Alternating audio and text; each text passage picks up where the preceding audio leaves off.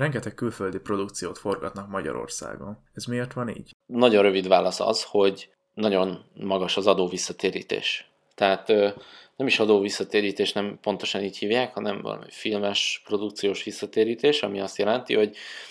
minden elköltött forint vagy dollár, bármilyen pénz nem legyen után, annak a 30%-át visszafizeti a magyar állam, tehát hogyha mondjuk itt forgatnak egy Netflixes sorozatot, és itt hagynak, nem tudom, 10 milliárd forintnyi dollárt, akkor a 10 milliárd forintból 3 milliárdot visszafizet az állam. És még így is megéri az államnak bőven a filmforgatást, ezt egyébként a, a Vajna bácsi találta ki, és ez nagyon fel is lendítette a filmipart.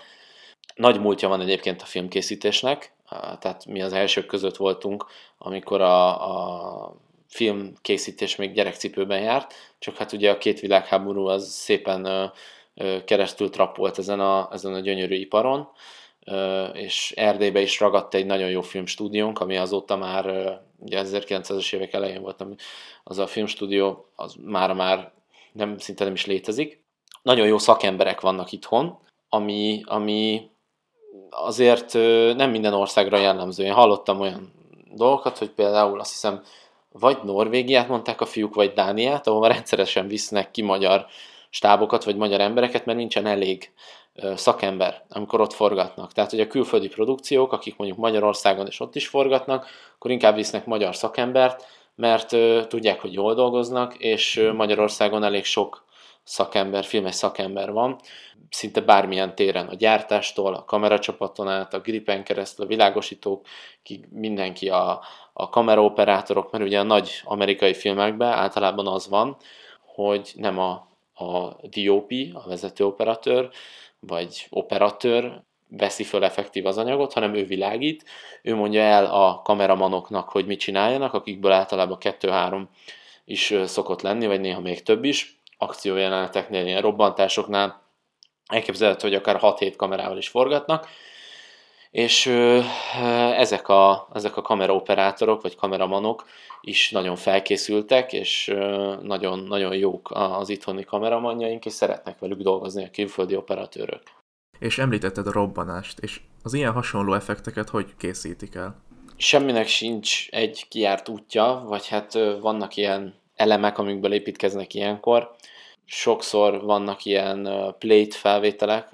amik, amik mit tudom, felvesznek egy lángszórót, ha mondjuk egy sárkánynak a tüzét akarják megcsinálni, és akkor azt referenciaként használják, vagy azt be, be is tudják építeni sokszor, a trónok harcában így csinálták, de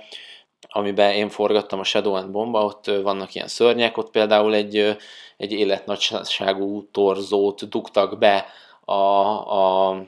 szedbe, amikor, amikor megjelent a szörny, és akkor attól riadtak meg a színészek. Nyilván arra rá fogják rakni a VFX-esek a saját ö, ö, 3D szörnyüken, de referenciaként sokszor használnak ilyen, ilyen propokat, ö, ilyen kellékeket, ez az nem találtam meg hirtelen magyar szót, ez egy, ez egy rossz berögződés egyébként, hogy a filmszakmában minden angolul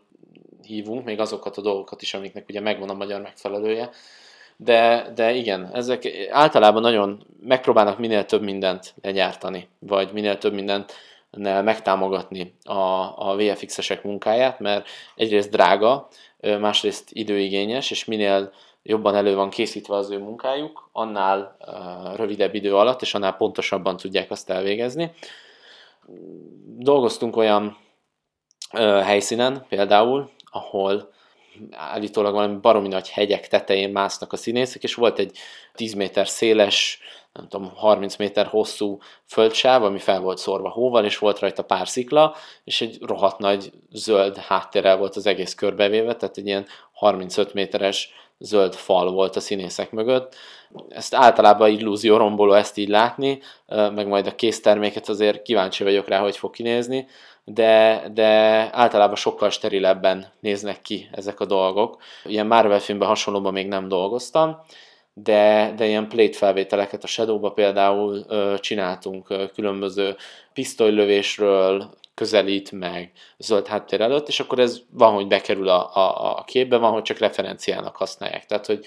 ez abszolút, abszolút egyedi minden egyes produkciónál, mindig újítanak valamit a VFX-esek. Tehát olyan, olyan nincs, hogy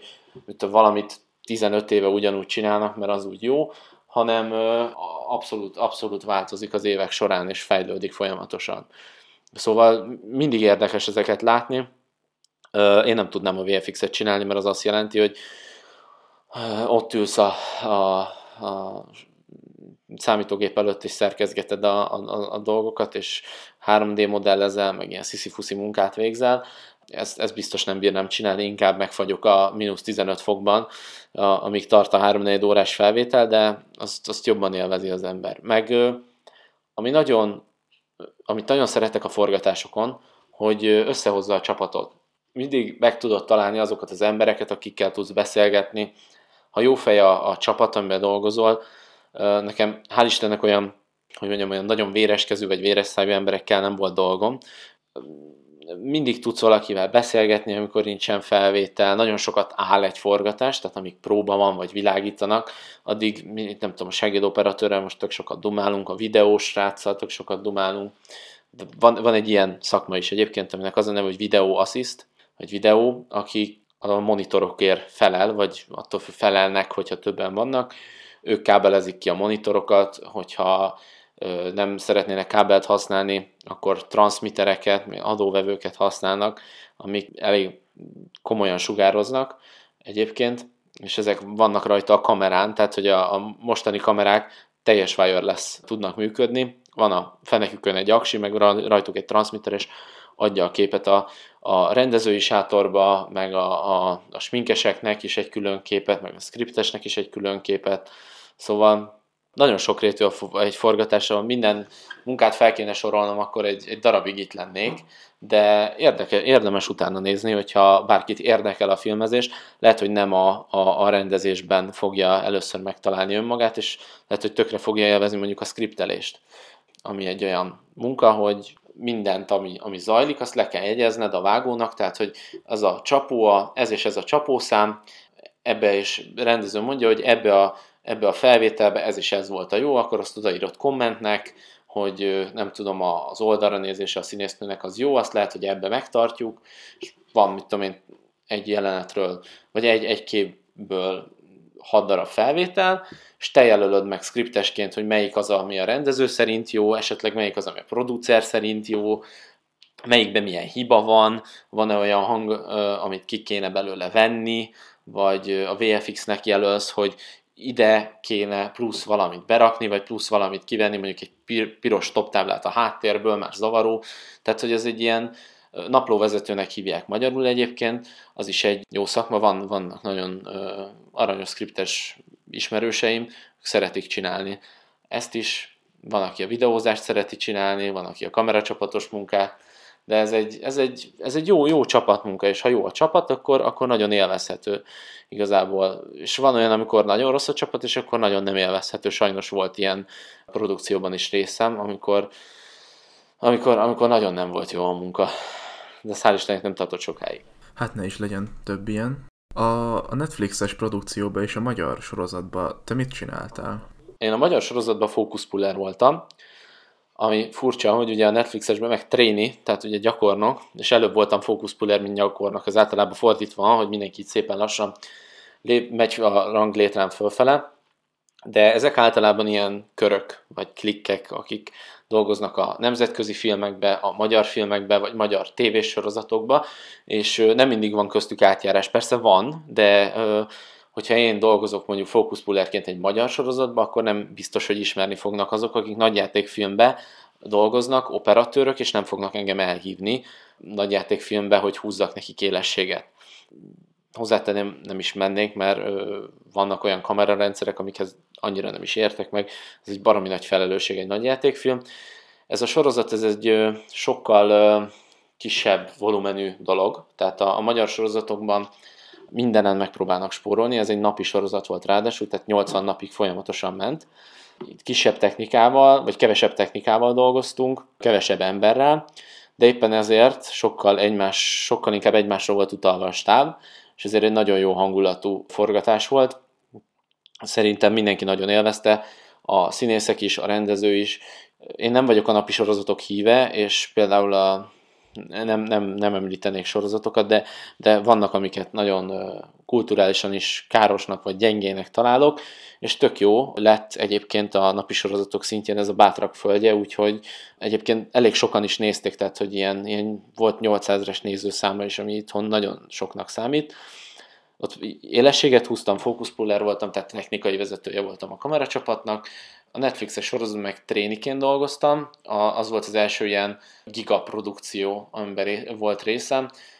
Hát az is, egy, az is egy tanulás, ráadásul az a kamerarendszer, ami ott volt, az a DXL2, még nem találkoztam. Magyarországon a magyar filmeket, sorozatokat általában ARRI kamerákkal forgatják, vagy Sony-val, Canonnal. Tök jó volt látni ezt is látni, hogy miért nem működik, vagy milyen hibái vannak. Ebben egy RED szenzor van, ami egy amerikai kameramárka, és hát mm, vannak problémái ennek a kamerának, tehát a párát azt nem nagyon szerette a rudasfürdőben, meg hasonló, de abszolút jó, jó tanulás volt, meg nagyon sok jó segédoperatőr, fókuszpuller volt ott az egyik az Olátomi, ő, ő már a Tarbéla idejében húzott élességet, tehát ő, ő még a filmes érában kezdte, nagyon jó sztorikat mesélt, hogy, hogy a, a, azért, milyen sivatagi forgatásaik voltak, meg a, a színész hogy szökött meg forgatás alatt, szóval minél, minél több embert ismersz ebbe a szakmában, nyilván annál könnyebben kapsz munkát, annál több embernél tudsz jelentkezni, hogy szia, forgatsz valamit, vagy izé, ha, ha fáradt vagy, vagy kell beugrós, mert sokszor van olyan, hogy mit tudom én, valaki már végig dolgozott egy három hónapot, akkor szeretne három napot kivenni, és akkor beugrik helyette valaki, nyilván ilyen is előfordul. Szóval igen, szóval ilyen tréniken dolgoztam, jó tapasztalat volt, én így visszafele mentem a kameracsapatba, de, de ettől függetlenül nem éreztem úgy, hogy mit tudom én, én, én lealacsonyítónak érezném azt a munkát, hogy fókuszbullerből én most izé lettem tréni, mert hát ekkora forgatást, ekkor, ennyi pénzt és ennyi technikát még nem láttam egy helyen. Úgyhogy szerintem ez a, az egyik legfontosabb, amikor elkezdi valaki a szakmát, hogy legyen meg egy ilyen, ez egy nagyon hülye szó, meg magyarul nem is működik annyira ez alázat, ez a szakmai alázat, de inkább az, hogy tudjon csendben figyelni, és ne feltétlenül higgye azt, hogyha egyszer kapott valami nagyon jó munkát, akkor ő a, a, a legnagyobb szakember, a világ csúcsa, és vállaljon el akár, akár olyan munkát is, ami, ami nem fizet olyan jól, vagy nem olyan magas pozíció, de, de, de mégis kijöhet belőle valami nagyon király dolog, vagy tanulhat valami újat. Nyilván ez mondjuk egy 5-6-7 éves munkatapasztalat után nem igazán van ilyen, de mondjuk az első két-három évben abszolút előfordulhatnak ilyenek. Szakmai szemmel neked melyik a legjobb, vagy kedvenc filmed? Nekem a nagyon nagy kedvenc anyagom a,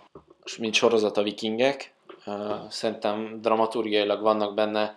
elképesztően zseniális és sokrétű jelenetek, vagy történetszálak, amik, amik iszonyú jól építkeznek, nagyon sok szimbólumot tartalmaznak, amit kifejezetten csak azok értenek, akik mondjuk ismerik a, azt a viking kultúrát, ez egy nagyon jó dolog. És ami a, a kedvenc filmem talán per pillanat kettő van, az egyik a, a Némaság, ami a Scorsese-nek a filmje, a másik pedig a Der Szúzele, ami egy nagyon régi Kurosawa film, az egy, az egy orosz-japán koprodukció, Der Szúzala, a Némaság pedig egy amerikai produkció, ami Japánban játszódik, térítőpapokról szól. Mind a kettő anyag szerintem így leírja a személyiségemet. Egyébként nagyon spirituálisak, nagyon sok filozófiai gondolat van bennük, tele van gyönyörű képekkel, helyszínekkel, és iszonyú jó színészi alakításokkal. Szóval az a, azt hiányolom a modern filmkészítésből, hogy azzal a sok-sok látványos hagymázzal, amit ott filmek köré kerítenek, azzal fedik el például a tartalmat. Tehát a Marvel filmeknek például van egy sajátos görbéjük, amit hogyha fel egy ilyen dramaturgiai görbe, most ez hülye hangzik, hogy művészetben egy görbét használok, de hogyha a karakterfejlődést veszük, akkor például tökre meg lehet rajzolni, hogy innen kezd, ide jut, történik ez, kiemeli az, és akkor itt zár. És ez minden egyes filmben ugyanúgy van adagolva. Egyre unalmasabbá vált, és egyre rosszabbul csinálják, viszont mindig megpróbálnak minél látványosabbak lenni, de erre baromira nincs szükség. Ha van egy olyan gondolat, egy olyan történet, egy olyan ember, mint a Scorsese, aki, akiből ki tud, ki tud jönni annyi művészi gondolat, vagy, vagy affinitás, ami például a némaságban benne van, akkor az abszolút el tudja vinni a filmet, akkor is, hogyha kimért, halassú. És hát persze a másik nagy kedvencem, ami, aminek a története egy semmi, egy nulla, mégis a, viszont a megvalósítás, ahogy, ahogy építkezik a, a, a képek, a, a visszatérő, az egy, az egy elképesztően jó alkotás. Én egy, én egy ilyen ember vagyok, aki nagyon-nagyon-nagyon-nagyon szereti a, a szép képeket, még akkor is, hogyha mondjuk két Transformer nem veli éppen ö, halára egymást ö, három ö, ilyen becsillanás közepette, szóval az, azt nagyon túltolják Amerikában, Hollywoodban per pillanat, és ö, én sokkal inkább szeretem azokat az alkotásokat, amit nem azért ülsz le, hogy, hogy csak nézzél ki a fejedből, hanem ö, hanem hogy utána is megmaradjon, és amikor megnézed, akkor egy kicsit uh, több legyél, miután megnézted azt a filmet, el tudjon indítani benned valami gondolatot, esetleg bármilyen szellemi vagy lelki folyamatot benned. Számomra ez az, ami, ami, ami, amiért szeretem a filmkészítést, és amiért én szeretnék majd rendezőként filmeket készíteni, Nyilván a szervizmunkákat, amit kameracsapatba végzek, azt nem feltétlenül ezért csinálom, hanem azért, hogy legyen pénzem, mint ahogy nagyon sokan nyilván ezért vannak benne a szakmában, meg ennek az egész milliónek is megvan a saját varázsa, amit valaki vagy szeret, valaki nem. Én például nagyon szeretem, úgyhogy remélem nagyon sok film fog továbbra is itthon készülni. Most a koronavírus miatt egy rövid ideig visszaszorul, de úgy látszik, hogy a a reklámok és a, a, a külföldi produkciók is lassan ö, térnek vissza idén, és elég sok anyag fog, ö, fog forogni, hál' Istennek. Ez egy nagyon szép végszó volt. Hát további sok sikert kívánok mindenek előtt, és köszönöm, hogy vendégül láthattalak. Én köszönöm a, a, azt, hogy elmondhattam ezeket a gondolatokat, és remélem meghoztam az emberek kedvét a filmszakmához.